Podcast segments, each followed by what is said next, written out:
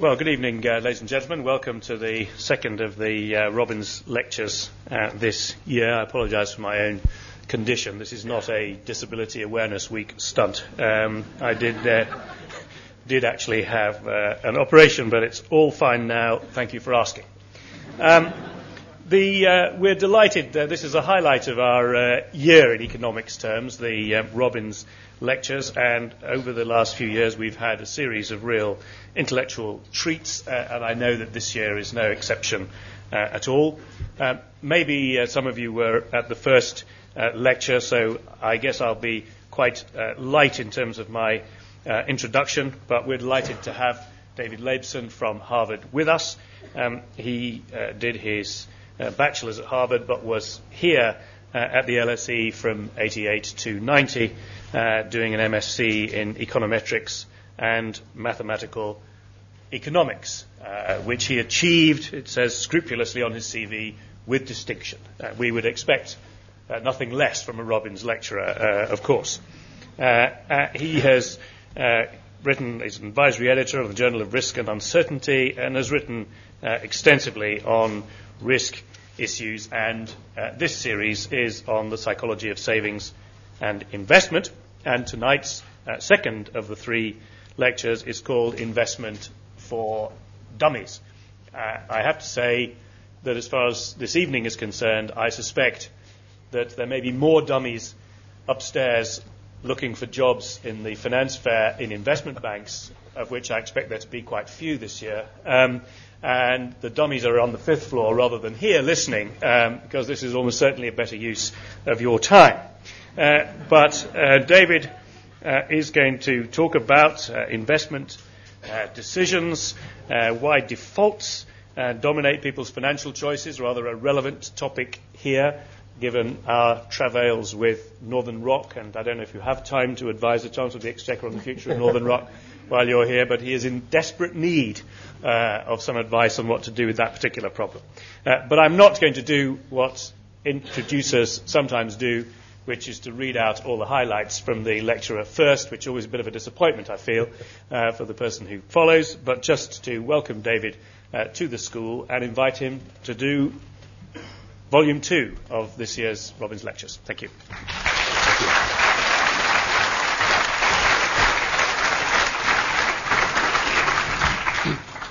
I'm going to pick up where we left off last night. Can you hear me? Is the mic okay? Uh, and uh, but if you weren't here yesterday, that's okay. It will be hopefully pretty self-contained. So yesterday we were talking about intertemporal choice. And by the way, I have a little cold today, so um, if I collapse in the middle, you'll understand why. Yesterday we were talking about intertemporal choice, and I warned you.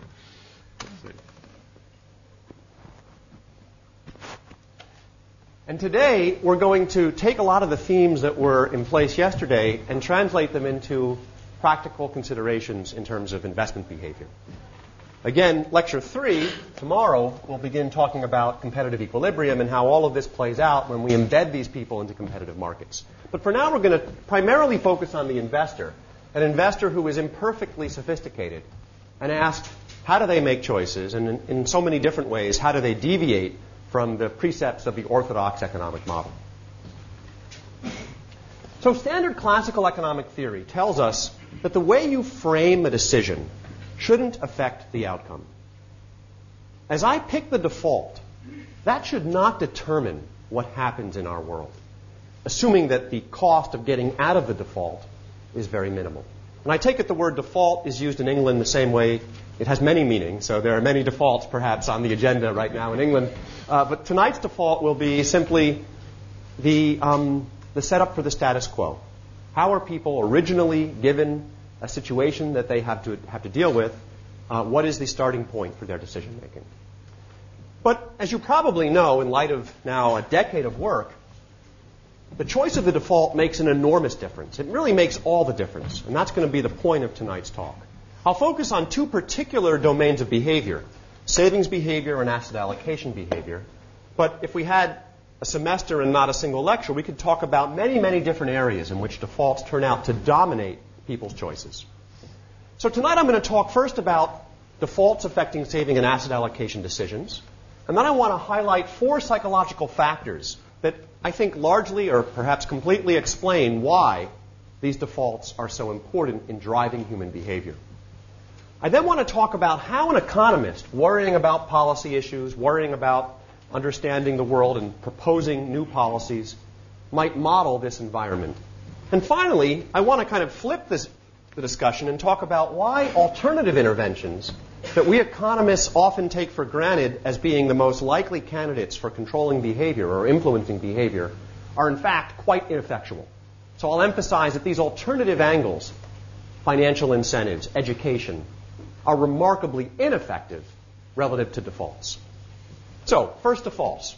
I'll talk now about three aspects of behavior that default, in essence, control participation in savings plans, contribution rates in savings plans, and asset allocation in savings plans. I won't have time to talk about other domains of investment behavior that is affected by default, but suffice it to say, there are many, many others. So let's begin with automatic enrollment. Everyone know what a 401k is? That's a U.S. savings plan that is increasingly becoming the typical way that American households save for retirement as a top up to Social Security. So it works this way. You're told, welcome to the company. If you don't do anything, we're going to automatically enroll you in the 401k plan. Traditionally, the automatic contribution rate was 2% of your pay. Uh, traditionally, the automatic asset allocation was to a money market account. This is obviously a very conservative savings rate and a very conservative asset allocation. We're changing that now in the U.S., but the data I'll show you applies to these experiences a few years ago. You're told you're automatically in the plan. Call this phone number. It will take you five minutes if you want to opt out of the savings plan. If you do nothing, you're in the plan.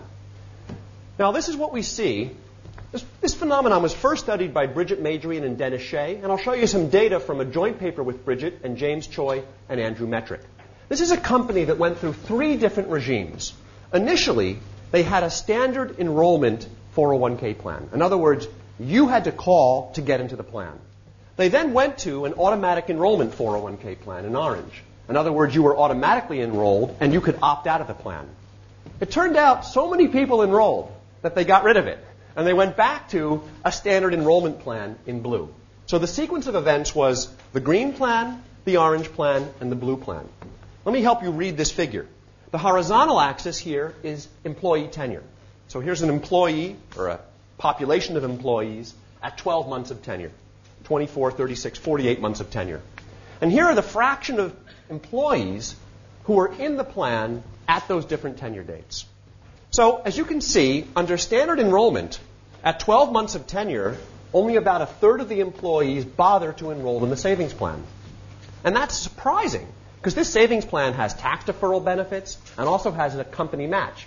You put money in, the company puts additional money in to match your contribution, up to 6% of pay. Despite that match, only a third of employees enroll. When this company goes to automatic enrollment, simply changing the default, it's a trivial manipulation enrollment rates jump from 30% to 80%. Now, this is actually a worst case scenario. Most companies in the U.S. that have adopted automatic enrollment have gone from participation rates around 40 to participation rates in excess of 90%. This company is a bit lower because it's a firm with less wealthy employees, lower income employees, with younger employees, and with less educated employees all of which are risk factors for not saving or not wanting to save. Okay. Now, so the good news is by simply changing the default, we can change radically people's behavior. Maybe for the good, hopefully for the good, but we can certainly change their behavior. But what happens is people's choices glom onto whatever the default contribution rate is and whatever the default asset allocation is. So in this company, again, orange is the default experiment. 67% of the plan participants end up at the 2% savings rate.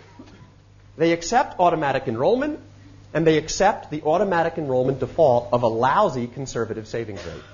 Now, they're generally switching from this higher savings rate of 6%.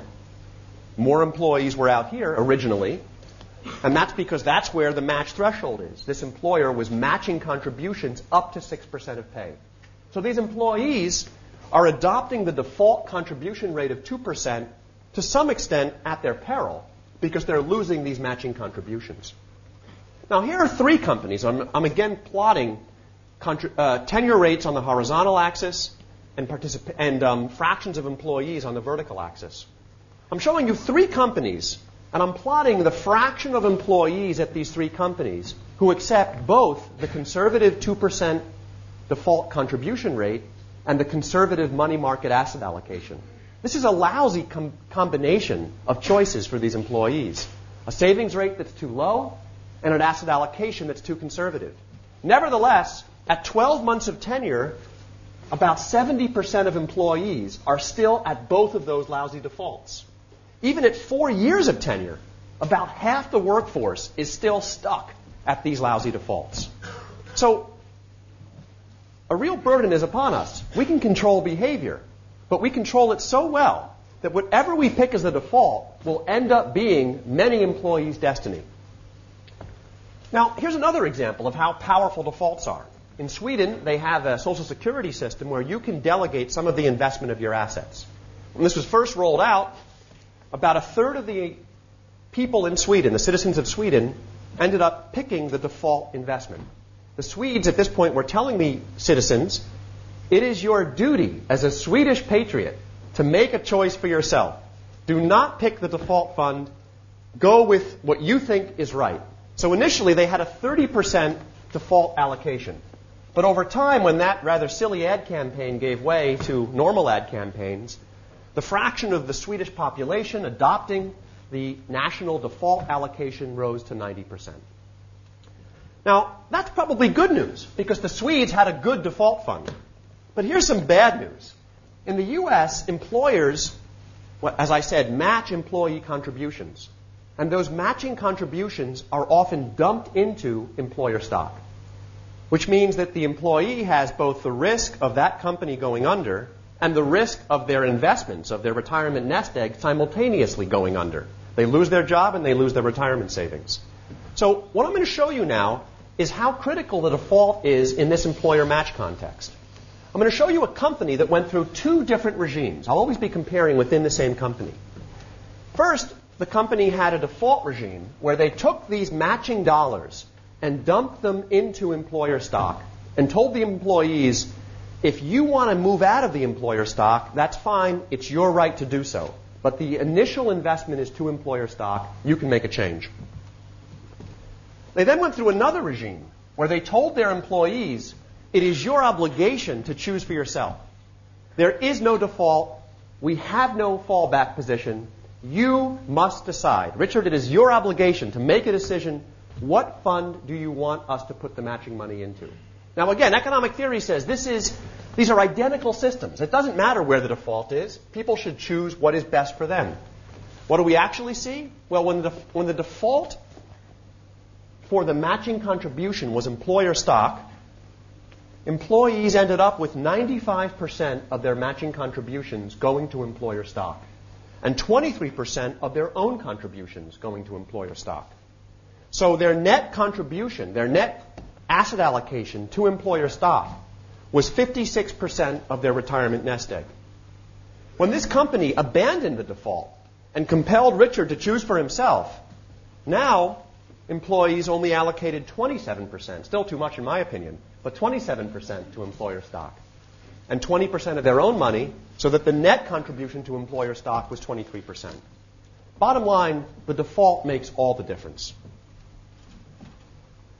Now, there are four reasons that I believe play a critical role in driving this sensitivity, in driving this highly influential default outcome financial illiteracy, endorsement effects, complexity effects, and present bias. Present bias will be re- reminiscent from yesterday, and that'll actually be a key mechanism because it will interact with the other three. In survey after survey of American investors, these are actually investors, not just the general populace, uh, Americans show remarkably little knowledge about financial services and financial instruments. Now, whether you believe surveys or not, this is the kind of result you get. For example, respondents on average believe that employer stock is less risky than a diversified mutual fund. Holding one stock is less risky than holding 500 stocks. Nonsense, I think, and yet, the majority of Americans believe this. Americans believe that 40% of them believe that a money market fund contains stocks, when in fact it only contains short term securities, uh, um, uh, fixed income securities. 38% of respondents report that they have little or no financial knowledge, and so on and so on and so on. Now, these kinds of surveys can be somewhat misleading. Most economists would say, what incentive do these people have to actually take these surveys seriously and give us real answers? Perhaps the answers are nonsense because the incentives are non existent. They just answer the questions and get out of the room as quickly as possible because we economists or we survey researchers don't incent them to actually take these seriously. So here's another example of an incented exercise that my collaborators and I did. And this is going to cut a little close to home because it's about students um, at a competitor institution at uh, Wharton and Harvard. Uh, now, Wharton, I think, is probably the most relevant because it's about the people on the fifth floor tonight uh, who are all there for, I think, an investment banking fair. We asked our subjects, Wharton and Harvard students, to allocate $10,000 across four index funds. And we chose these four index funds ahead of time. I'll show you the four in a second. We told the subjects we would randomly choose two of them and actually give them their $10,000 investment. And if it went up, they would keep all of the plus side. And if it went down, we would swallow all the losses. So we told them two would be selected to receive this special um, opportunity. To eliminate variation in pre-fee returns, we chose four index funds. We wanted them to be choosing in a commodity context, a commodity investment vehicle. And we unbundled services from returns. We paid out to the subjects. They did not have a relationship with these firms. They actually were paid out by us, the experimenters. So here are the four funds Allegiant, Mason Street, Morgan Stanley, and UBS. Uh, I'm sorry to say that these funds happen to have very high fees. We did that in, intentionally because we wanted to study funds where the fees made a big difference. Would our subjects be sensitive to these fees? Now, on a $10,000 investment, the fees for these funds ranged from a low of three percentage points at Allegiant, that would be 300 bucks on 10,000, to a high of nearly six percentage points at Morgan Stanley because Morgan Stanley has a very big load in its index fund. We told our subjects, you're going to hold the portfolio for one year. It's as if you made the investment and then took the money back out. So they understood, or they should have understood, fees matter. So what do we actually, what do we actually do with our subjects? We put them through three conditions. In all three conditions, our subjects are going to see the prospectuses from all four funds. So in every condition, our subjects get full information. They're going to see the entire prospectus from all four of these funds, and the prospectuses contain the information, return information, you name it, it's all there. In a second condition, we're going to take our subjects and lead them by the nose and beat them over the head and tell them, you know, fees really matter. In case you haven't noticed this, fees make a big difference. And we're going to show them on a one page sheet the fees from these four funds. Now, that information is redundant. It was already in the prospectuses. All we're doing now is making that information more salient. And in the third condition that I won't tell you about today for lack of time, we gave them another sheet that told them about returns. Again, redundant information. It's already in the prospectus. But we wanted to see what would happen if we kind of marketed historical returns to them. So let's look at the control condition. So here are Wharton MBAs the best finance department in the world, other than that, other than those students graduating from LSE, of course. And here are Harvard College students. On average, they chose funds that led to fee payments of $421 for the MBAs and $431 for the Harvard College students. Now, if they had done the fee minimizing thing and chosen the least expensive index fund in this experiment, which is the rational thing to do, they would have allocated all their money to that fund and would have paid the minimal fee of $309. If they had shown, chosen the worst possible fund in this menu, they would have paid the maximum possible fee of $600. Now, if they had thrown darts, this is what they would have paid in fees. So you can see that even Wharton MBA students aren't doing much better than dart throwers in this exercise. Another measure of success is to ask what fraction of our subjects got this experiment exactly right, nailed it, A plus put all of their money in the low cost fund? The answer only 6% of the Wharton MBAs put all of their money in the low cost index fund, and 0% of my students put all of their money in the low cost index fund. Now, that's the prospectus only condition. And you might reason, well, maybe a prospectus is a very hard thing to read. It's a long document. These people, only two of them were going to be actually given the $10,000. Maybe no one actually paid attention to the prospectus.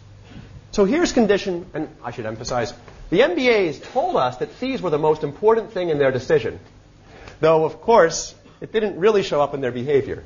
At least the college students were consistently irrational.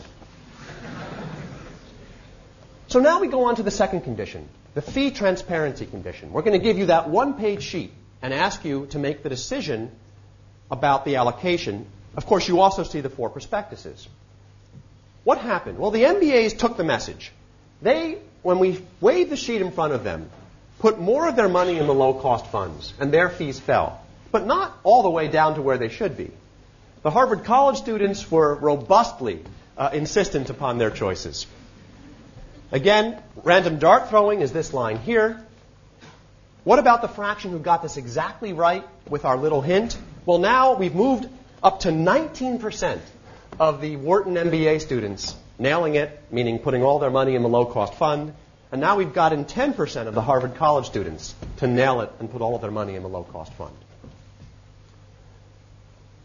Now, you might reason well, we did. We were kind of surprised. We thought when we led them by the nose, when we showed them these fee summary sheet, sheets, when we basically told them fees are critical, here they are, they're easy to compare. Hint: take advantage of low-cost funds. They still got it wrong. You might reason, well, maybe it was about incentives. Maybe the fact that we only drew two out of 200 subjects and gave those two subjects the $10,000 prize or in essence the $10,000 investment opportunity, that that's why our subjects did so abysmally. So in response to concerns like that, we did a new study. We recruited 400 additional subjects, and this time they're Harvard staff members.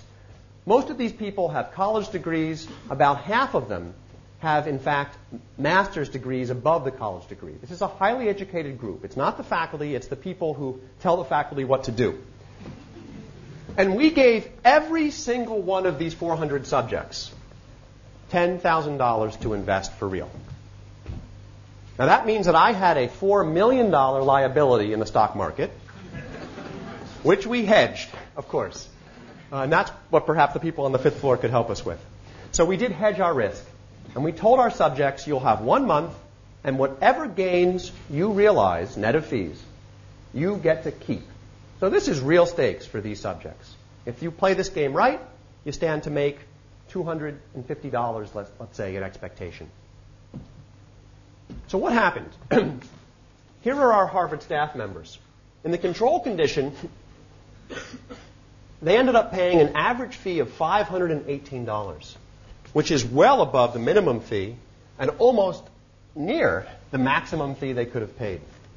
Even when we made the fees salient by giving them that one page sheet, they still paid an average fee of $494. If our Harvard staff members had thrown darts, they would have had an allocation or an average fee of $431.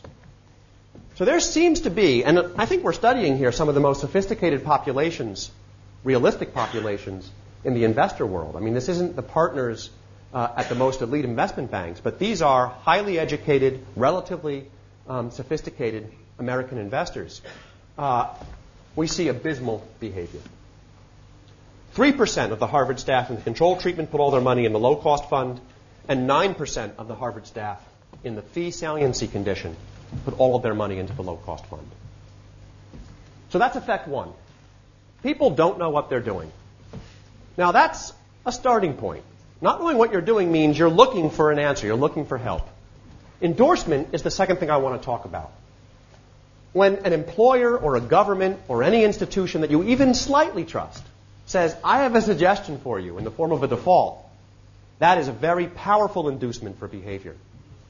I want to tell you about a firm uh, that we studied that gives us a hint about how powerful these endorsement effects are. What I'm going to tell you about are employees who are not affected by the default, but who have coworkers who are affected by defaults. So we'll study the employees who are not affected by defaults. These are employees who came to the firm before the default was put into place. And we're going to ask how were they affected when defaults were introduced for other employees at the same company? So here's what we're going to do. Again, we're looking at employees who are not subject to automatic enrollment and who are hence not subject to these defaults. We'll look at some of these employees who were hired before automatic enrollment was put in place and joined the plan before automatic enrollment was put in place. That's a control group. 13% of those employees put money into the fund that would later become the default fund. And 2% of those employees put all of their balances into the default fund. So this control group shows very little interest in what will become the default fund. Now let's look at employees who were hired before automatic enrollment was put in place, hence they're not subject to any of those defaults, but who participated, joined the plan after automatic enrollment was put in place. So they're subject to the endorsement effect, but not actually directly affected by the default. Now we see 29% of them putting some money into the default fund and 16% of them putting all of their money into the default fund. So this is the endorsement effect. This is the power of advice affecting people who aren't even directly implicated by that device, by, by that advice. Now, complexity. One of the major hurdles to enrollment in the U.S. is the hour or two of time that makes enrollment unpleasant. You've got to read the form, you've got to figure out what is a mutual fund, what should my savings rate be, who do I call, how do I do this, might I get it wrong, I've got to, I've got to think through all the details. Complexity is a very problematic feature of all of these savings plans. Now, again, economists might say, why should that matter? Why would an hour or two of your life be a barrier to, re- to saving for retirement, which is going to basically support you for 40 years? Well, it turns out it is a barrier. What we did at, this, at these two companies is introduce an extremely simple intervention to try to understand how important complexity is in serving as a barrier. We took the normal enrollment system and we just simplified it. We said instead of having to come in and ha- having to read the pamphlet, make a decision, tell us what you want, we're going to mail you a little card. And the card is, you know, this big and it has a box and you can check the box. And that's all you have to do to enroll in the plan. We'll take care of the rest. So you still have to engage in an active choice. You still have to check and do something. But we took a one and a half hour process and collapsed it to, I guess, 30 seconds. For the employees at Company D, when they check the box, they get a 2% contribution rate, invested 50 50 in money market and stable value. A bizarre asset allocation, but we didn't choose it. For the employees at Company E, if they check the box, they got a 3% contribution rate, 100% invested in the money market fund. So what do we find? So first, Company D. We're going to study again control versus treatment. For a control group, they only had a 9% enrollment rate before we introduced this quick enrollment, this simplified enrollment system. When we introduced the simplified enrollment system, the enrollment rate holding tenure fixed rose to 34%. So a rather extreme difference. For the second company, we focused on employees who were kind of recalcitrant non enrollers. These were employees who remained unenrolled two years into their tenure. And we sent and we looked at some of those employees and asked, after two years of not enrolling, how many would enroll on their own in the next four months? And the answer in the control group is 6%. What about those employees who we sent the postcard to?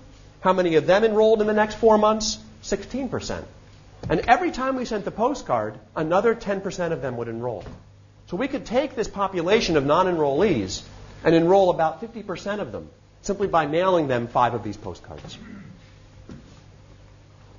Now to the fourth mechanism that's at play here present bias preferences. And for those of you who were here yesterday, you'll find this familiar, I hope. Uh, the idea here is that when people evaluate the future, they don't just discount exponentially delta, delta squared, delta cubed. Delta is a number like 0.95. So as I exponentiate it, I downweight the future. They also have this additional downweighting factor, beta. And beta provides this additional uniform devaluation of the future. Let's think about how that beta effect can drive procrastination in enrollment in these retirement plans. So I want to think about the following example, and whether you procrastinate on um, doing your taxes or not exercising or not dieting, the same model applies. Here we're going to, here we're going to basically take that analysis and see how it works in the realm of saving. So suppose that you can join a savings plan.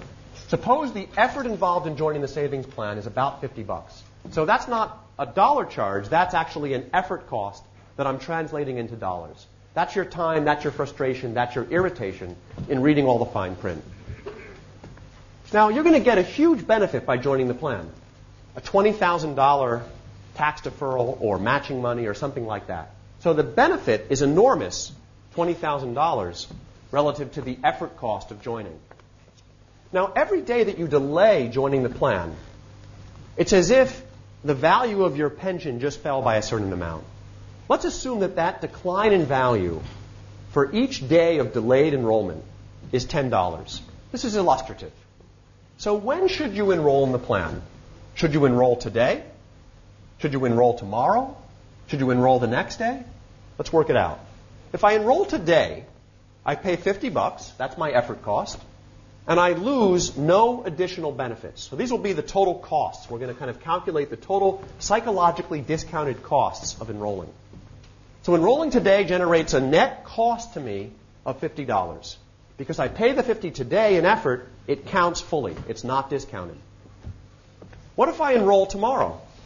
Well, I pay nothing today. There's no effort involved today. I pay the 50 in effort tomorrow. And because I haven't been enrolled for a period, I lose $10 of enrollment benefits when I emerge from retirement.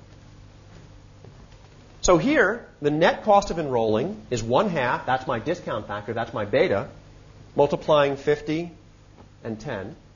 So my net cost of enrolling is only 30. Better for me to enroll tomorrow than to enroll today. Now, does that logic perpetuate? No. When I think about joining in, in two days, I say, no, I don't want to join in two days because then this cost goes from 10 to 20. The net cost of enrolling in two days, discounted back to my present today, is 35. What about three days? Same logic. Now the cost goes up to 40. Where is cost minimized? Cost is minimized if I enroll in my savings plan tomorrow. And you understand the problem. The logic repeats itself every day of your life. It's always better to enroll in the savings plan tomorrow. And that's why American investors and American employees take a very, very long time to enroll in their savings plans. Now, let's see how these effects interact with the kinds of effects we talked about a moment ago illiteracy, endorsement, complexity. Let's look at illiteracy first. If you're highly sophisticated, if you're a partner at an investment bank, it doesn't take you a lot of time to enroll in a 401k plan.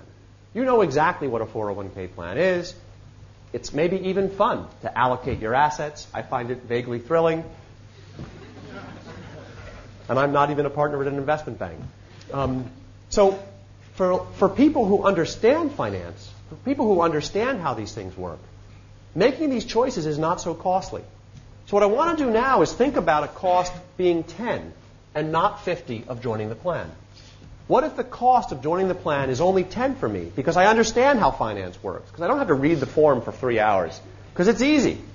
Well, now the cost, the cost of joining today is 10.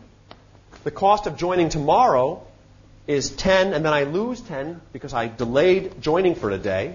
The cost of joining in two days is 15. The cost of joining in three days is 20. So as I drive down this initial cost of enrolling, it actually becomes optimal for me to join today. And if it were fun to join, of course I would join today in a second. So for people who don't find these events so costly, the procrastination dynamic never gets started. Now the same thing is true when we think about endorsement and complexity.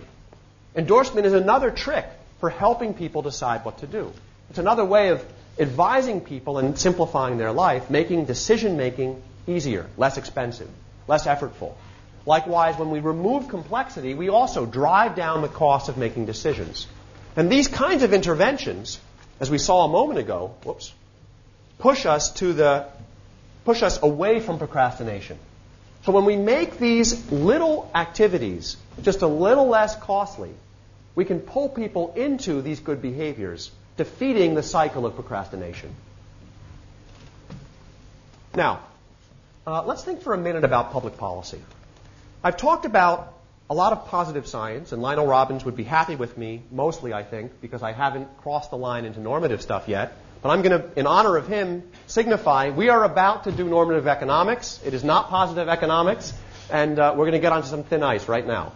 So, how do we think about designing optimal mechanisms, building an optimal situation, building optimal institutions in a world in which people have the kinds of preferences that I've been talking about so far?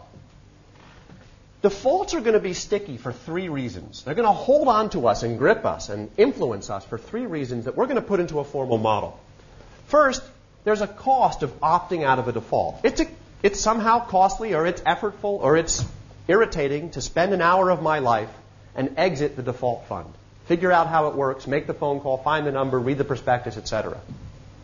That cost is varying over time. Some days I've got a lot of free time, some days I've got no free time. When I've got a lot of free time, that's great. I'm going to do it. When I've got no free time, please don't bother me. But that rational reason for waiting to do something is offset by the other reason for waiting to do something, which is present bias. If I'm present biased, I may inefficiently delay joining the plan. And I may delay joining the plan for five years because every day of my life, I'd rather do it tomorrow. So we want to build a model that has irrational reasons for delay and rational reasons for delay. And let all of these motives play off each other in a world where heterogeneous consumers populate our economy. So here's the basic setup. And I think this kind of framework can be applied to almost any problem that you're working on. So you can always think about the world as having psychologically rich, uh, I shouldn't, the word rich is a little bit uh, problematic in this lecture, uh, psychologically complex consumers. Uh, complex households. I'll call them behavioral households. For this application, they have a flow cost of staying at a default that is the wrong savings rate for them. They have an effort cost of opting out of that default, the $50. That effort cost is varying over time, depending upon whether there's a free day in which time is basically low cost or a very busy day in which time is high cost. And finally, they're prone to procrastinate. That's the consumer. Those are the people who live in my economy. What about my regulator? What about my government? Well, I'm going to specify a dynamically consistent social welfare function of the planner. For example, I could set the beta parameter to 1. The planner is not, an is not a hyperbolic discounter. The planner is just a good old exponential discounter. But you can decide whatever planner you want to put into the world and probably consult um, your priest or your rabbi or your um, pastor or your um, philosopher to come up with that social welfare function. And then the planner is going to pick a set of defaults or pick a set of institutions that maximizes the social welfare function, taking into account the procrastination and imperfection of the consumers in the economy. Now, this kind of analysis picks out two answers to the question what should our institutions look like? How should we build our society?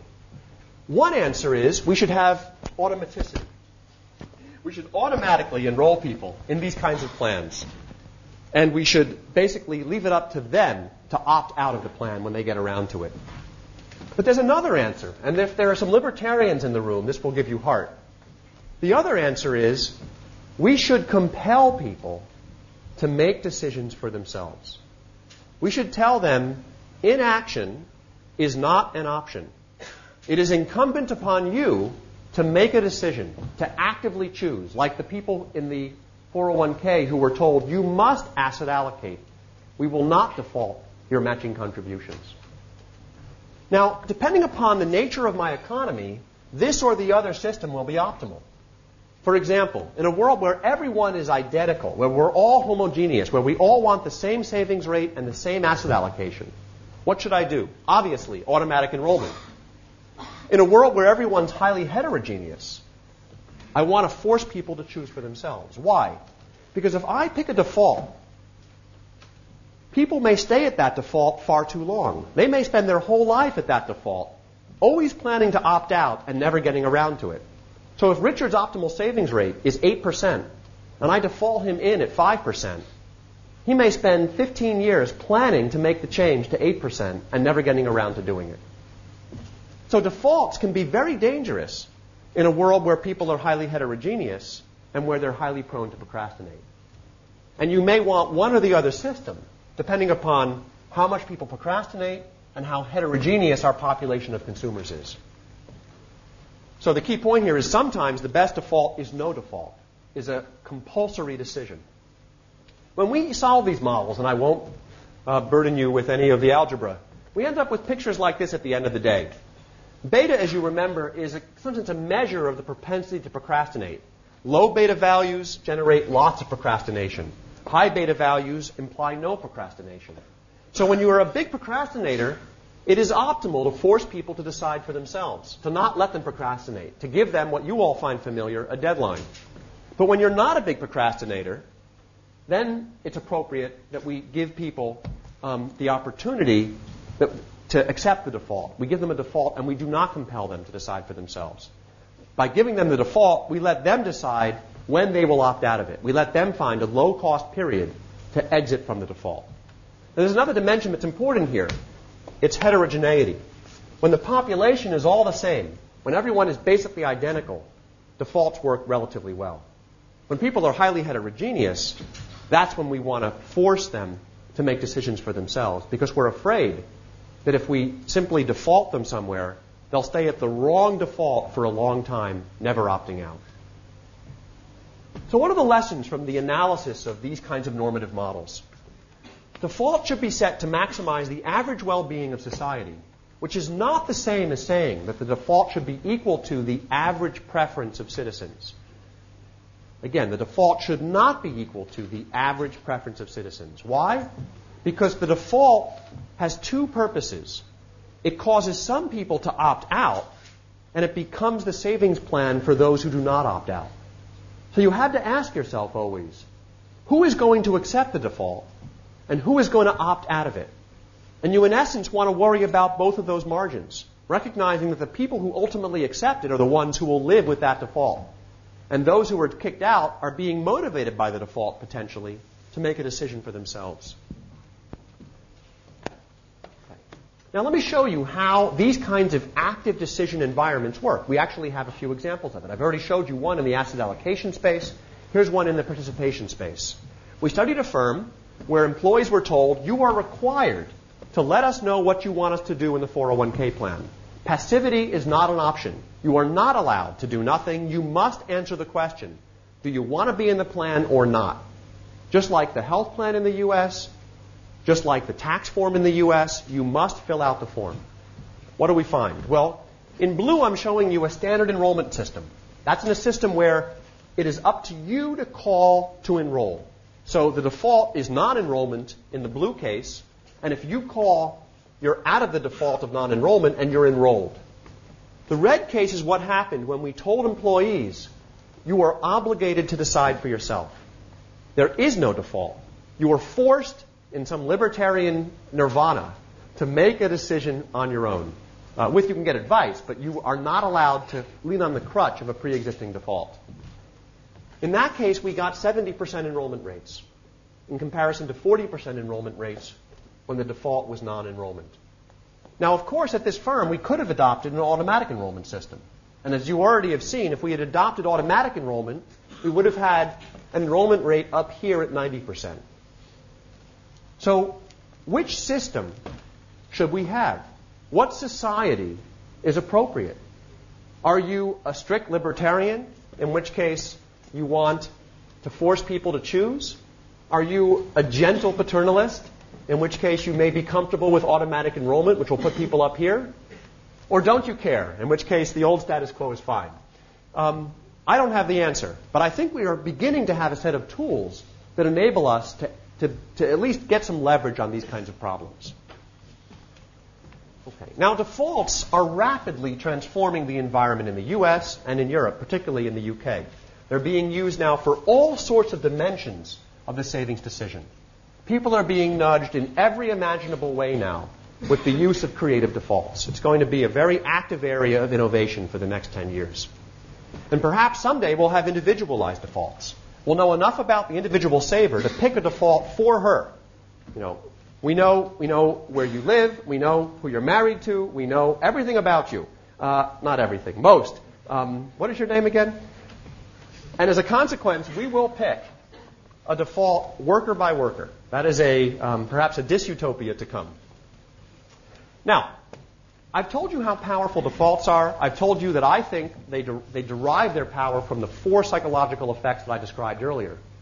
But what I now want to do in the next five minutes is throw cold water on alternative mechanisms. So you might think, hey, we don't need defaults. We can use standard, traditional, classical economics to solve our problems. Enough with these paternalists. Let's do it the old way. Well, paying employees to save and educating employees are remarkably ineffective tools for getting the ends that policymakers are trying to pursue. Why is that? Well, let's look at the evidence. First, in the U.S., we studied workers who had access to a match, workers who could take money out of the 401k plan overnight, workers who were, in essence, faced with an arbitrage opportunity. They could put money in the plan, the money would be matched by their employer, and they could withdraw the money with no tax penalty within a week. That's arbitrage. That is an inexcusable temptation or, a, or, or, a, a, an opportunity that no economist could possibly turn her back on. Nevertheless, in the population of employees that we studied, half of the employees failed to take advantage of this arbitrage by simply contributing to their 401k plan. And these employees were all over age, the employee in the population that we studied, because of the tax rules, were all over age 59 and a half. So they were on the brink of retirement. They had every reason to be thinking about saving. But only half of them were taking full advantage of this arbitrage opportunity by simply contributing to their 401k plan up to at least the match threshold, which is low. It's about 6% in the U.S. So employees do not respond to arbitrage. On average, they were losing, handing back about 1.6% of their salary, the employees in this study. And when you think about the unions, the strikes in Paris, the fights we'll have over inadequate pay, here was a 1.6% salary increase that could be had for a three minute phone call, which half of the workers were turning back. Now, that's one dimension of disappointing effects coming from a traditional economic lever. Here's another traditional economic lever that I think is disappointingly ineffective. Financial education seminars and many other kinds of education, and all of the work that I've been telling you about, we try to educate our subjects. We see can we disclose fees? Can we explain the arbitrage and get you to save?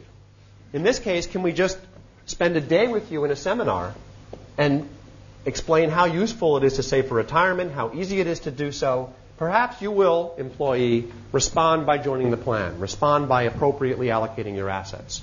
But what do we find?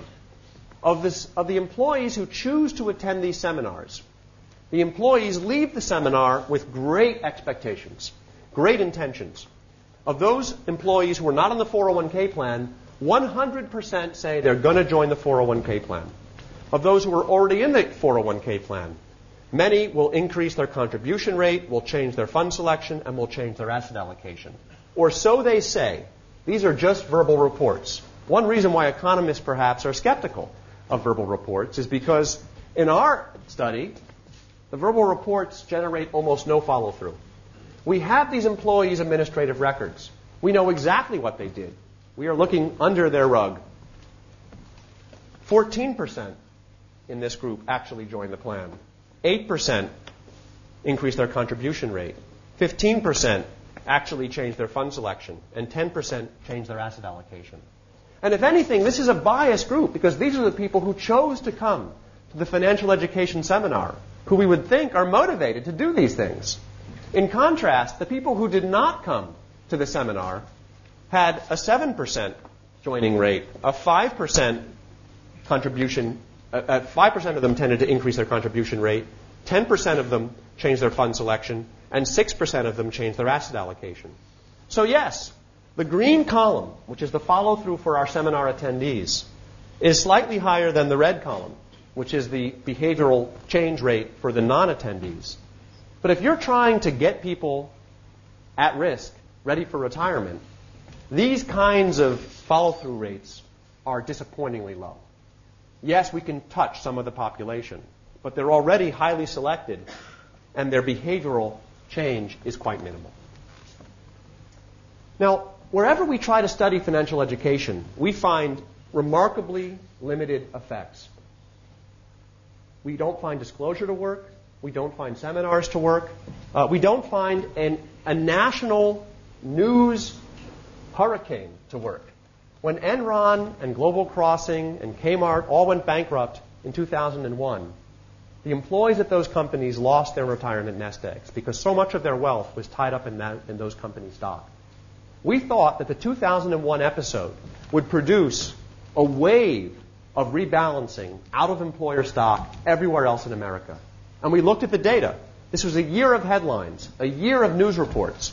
Surely the American public would get the message that what happened at Enron could happen somewhere else, and they would withdraw their money from their employer stock. The headlines often said, Enron employees lose everything in their retirement plans. Well, there was no net sales of employer stock in reaction to these news stories in the U.S. over that year. Um, we looked at new hires. They continued to invest their money in employer stock at the same rate before the Enron scandal broke. We even looked at new hires in Houston, which is where Enron is located. And we found the exact same pattern no behavioral change. So, my collaborators and I, James Choi, John Beshears, Brigitte Madrian, uh, Andrew Metrick, are pretty skeptical about claims that education is the key. We're not saying that education doesn't work at all. After all, it is our business, and you're here tonight getting some of it. But we believe that it is not a cure all. It is, in fact, a very, very weak instrument.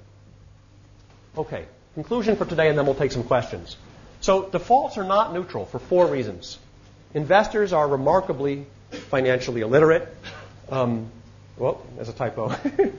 Financial literature. Uh, investors display an endorsement effect. They take a hint. Um, investors respond adversely to complexity. Uh, so the default and its simplicity is very appealing. And investors are prone to procrastinate.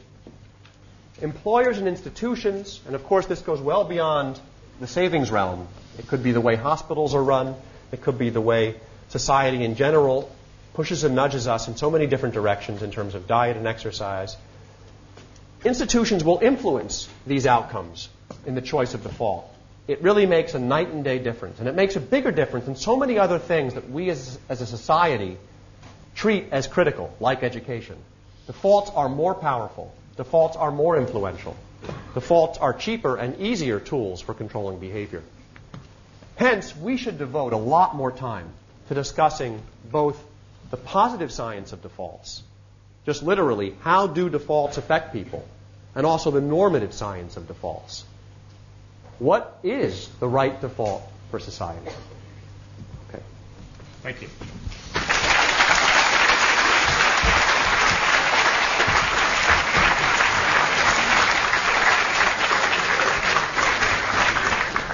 Well, thank you very much, David. That was great. And not only because you were the first visiting lecturer here who has targeted a senior economics professor and accused him of financial illiteracy.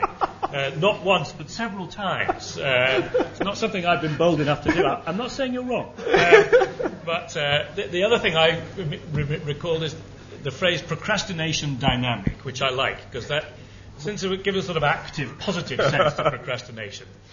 Uh, I'm going to throw it open to questions, but let, let, me have the right of the chair to the first one because this is an area which I have uh, also done some work in in my previous job, Financial Services Authority, where we had a statutory duty to promote uh, financial education, financial literacy.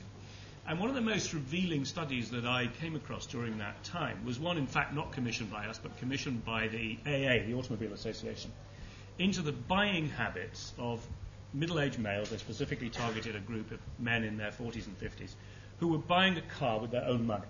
rather than a company car, whatever. And they typically would research the marketplace, choose three or four manufacturers and decide which, and then finally make the decision that a Ford Mondeo was what they wanted. They would then typically visit three dealerships and take a huge pride in bargaining for free metallic paint or a free sunroof uh, or whatever, and then sit down having done their deal and the salesman would say, Do you want the finance? And they'd say, Oh, yeah, sure. yeah.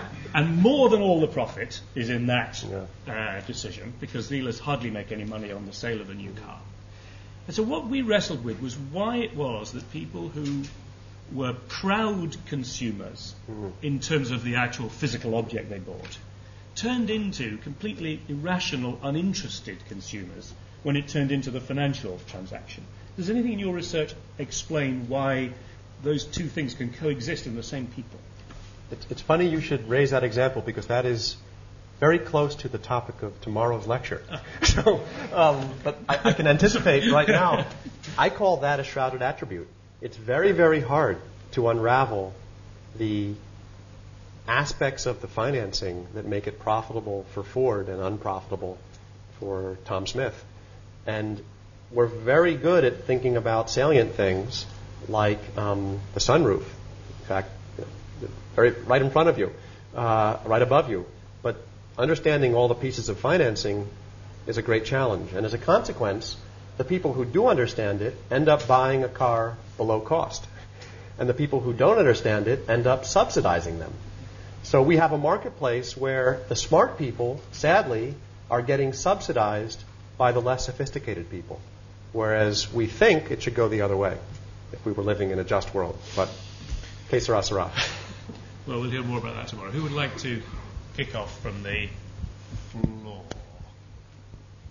Uh, I shall give Richard the right of replying. No, I'll take a question from up here. Um, on the front, front row, wait for a mic and then give your name if you could. Thanks.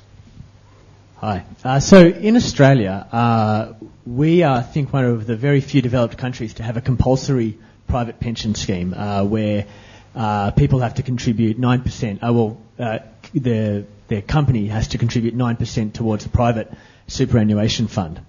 Uh, and so this is a kind of a step beyond the, the opt-out option uh, that you discussed tonight. And this... Well, always, you know, you can take your own life. yes. so I, I, suppose you didn't discuss this, and I, I, imagine that's because this idea is kind of beyond the range of kind of policy options that are being debated in the US at the moment. But uh, I was interested to hear your thoughts on what the what, what the social welfare implications might be, if you have any thoughts on of a compulsory contribution scheme, as opposed to both opt-in and opt-out, or indeed as opposed to the uh, the, the forced savings option.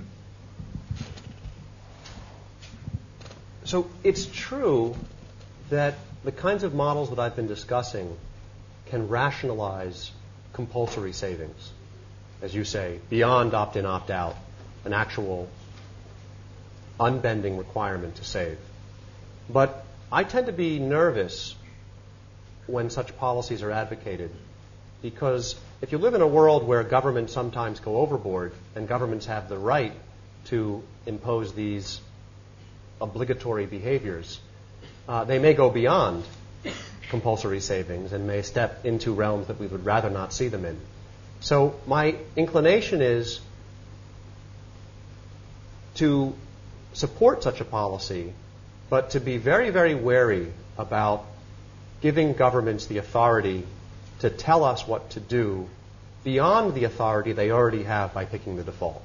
So I think that most of what we want to achieve can be achieved through thoughtful selection of defaults, removing the need to go to the extreme policy that some countries have adopted uh, that, in essence, hold people's arms firmly behind their backs. Thanks. Well, yeah, another one sort of uh, blue shirt, three rows from the back. Um, yeah, you'll need to scoot around.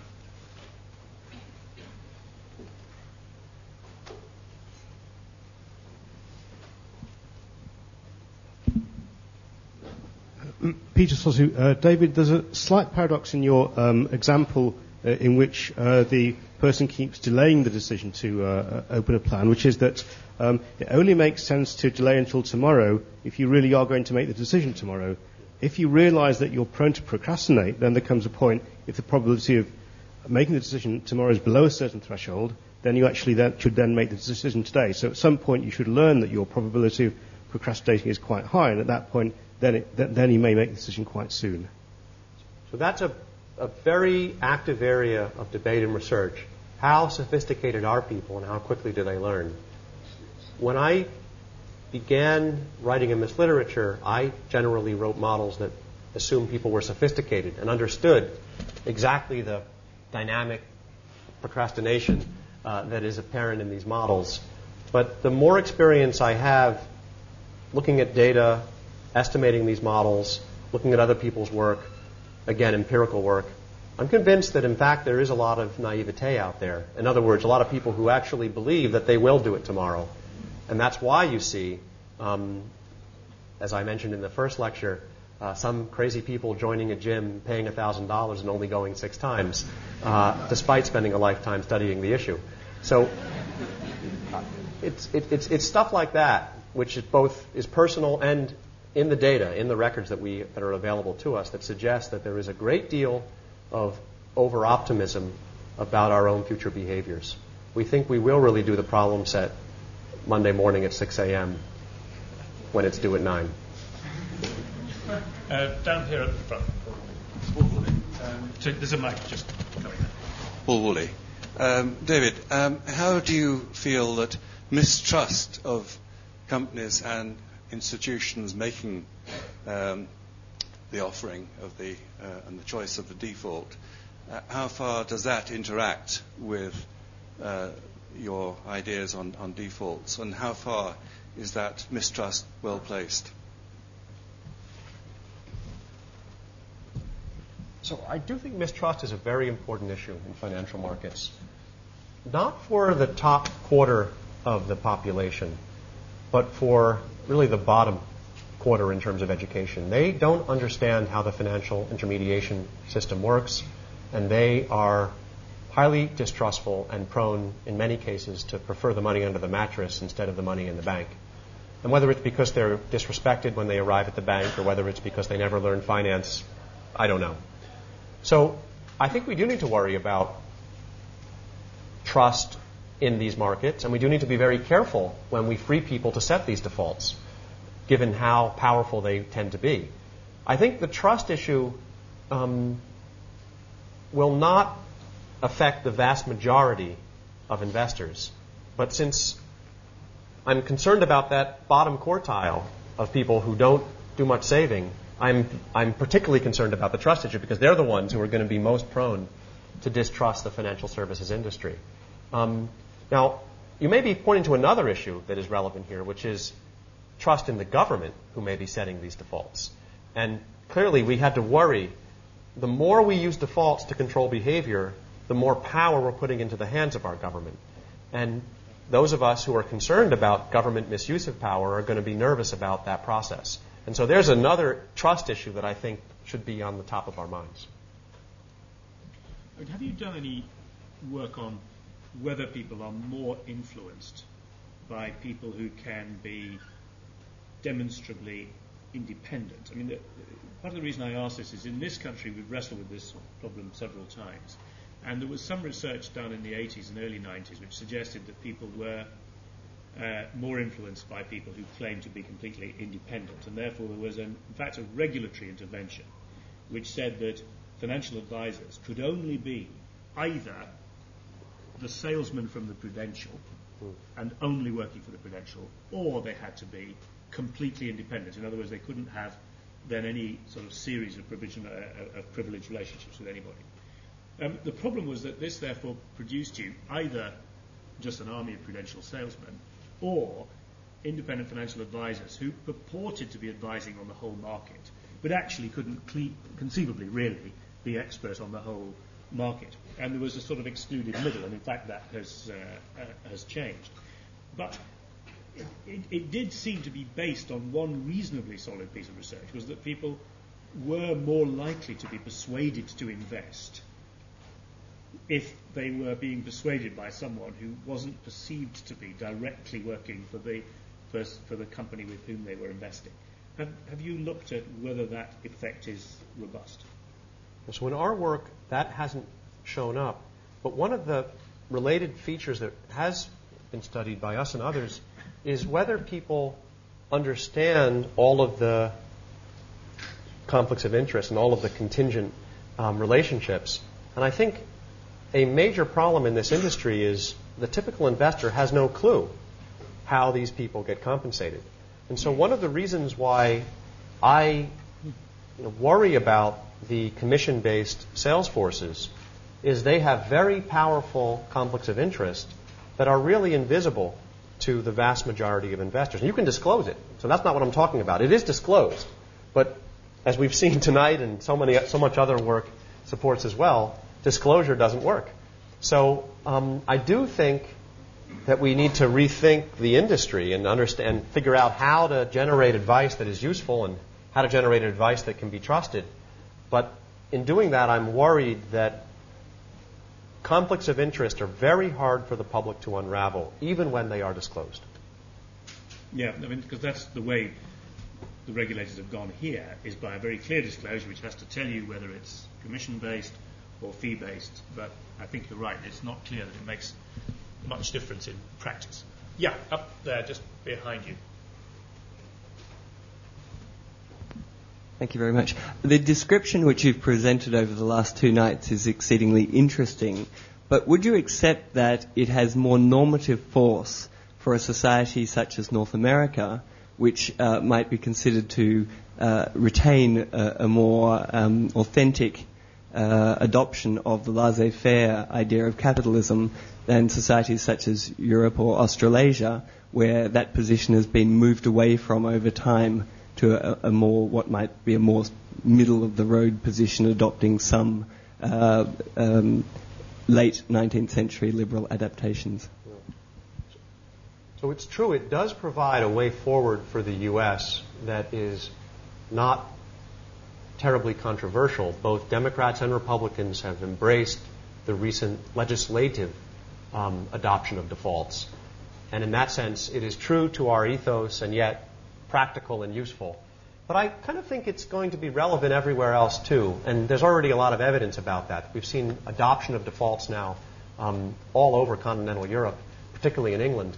Um, and I think the reason that it's relevant is that Europe is and this is the bad news, moving towards the laissez faire model. Um, now, it's true, they're coming from a very different starting point, but there is convergence. As the U.S. becomes more willing to influence and nudge people, um, Europe has become relatively more interested in giving people choice and freedom and all of these things. And I think if Europe adopts defaults, they will stop before they go too far. Um, but if they push all the way to the point where the libertarian ethos organizes regulation and runs policy, uh, they will actually embrace an American system that I think in many ways has, has done a disservice to a lot of American investors. So I think it's actually a middle ground for both the America to, con- to converge into from the direction of libertarianism and Europe to converge to from the direction of paternalism. Yeah. Right in the middle. David, in the example where you uh, send people postcards and you made it easy for them to enroll, there were actually two things. So one thing is that you made it easy for them to enroll. The other thing is you reminded them, and then maybe a third thing, you made them feel guilty if they did not actually do something about it. So did you try to do something to somehow to disentangle these separate effects? Let's say send them a postcard without actually making the process of enrollment any easier, or that's something a, like that. That's a great question. Um, well, we do want to make the the whole point is to make the process of enrollment easier, but but uh, I think what you're saying is, in the control group, did they get reminders too? And um, you're right. An ideal study should have that. I don't know whether they did or did not get reminders, but a typical 401k plan is sending quarterly reminders to all employees who are not in the plan. So that would be best practice and the norm. I don't, though, know whether this company was doing that. Um, and you're right. If that's not the case, then the analysis is confounded. Yeah. Uh, sorry, you're having to do a lot of running, but you look fit enough.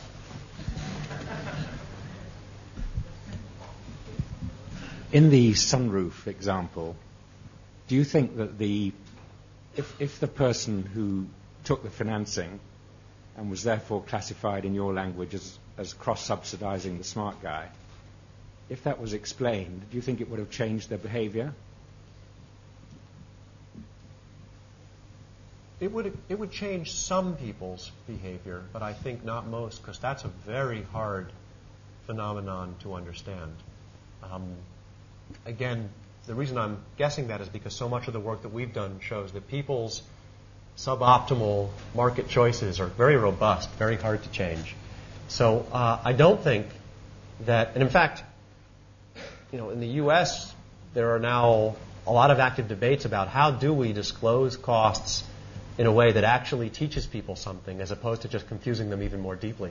And a lot of the well-intentioned academics have proposed new disclosure forms that when actually tried out make things worse, not better. So, um, so yeah, some people would get the message and most wouldn't. If it's anything like the, everything else that has been studied. Something like a third of people in this country, if you give them APRs, think that a higher APR is better. Which is uh, slightly chastening if you've been a regulator requiring it. Um, anybody else? I think probably not. I think you've dealt with all of these investment dummies. Uh, Richard Layard in the lead. Um, and uh, thank you very much for absolutely fascinating. For me, um, this has been particularly fascinating because it was something I wrestled with for some years, and now you've explained to me why I failed, um, which uh, has been somewhat reassuring. Thank you so much. Thank we you. look forward to episode three. Thank you. Thanks.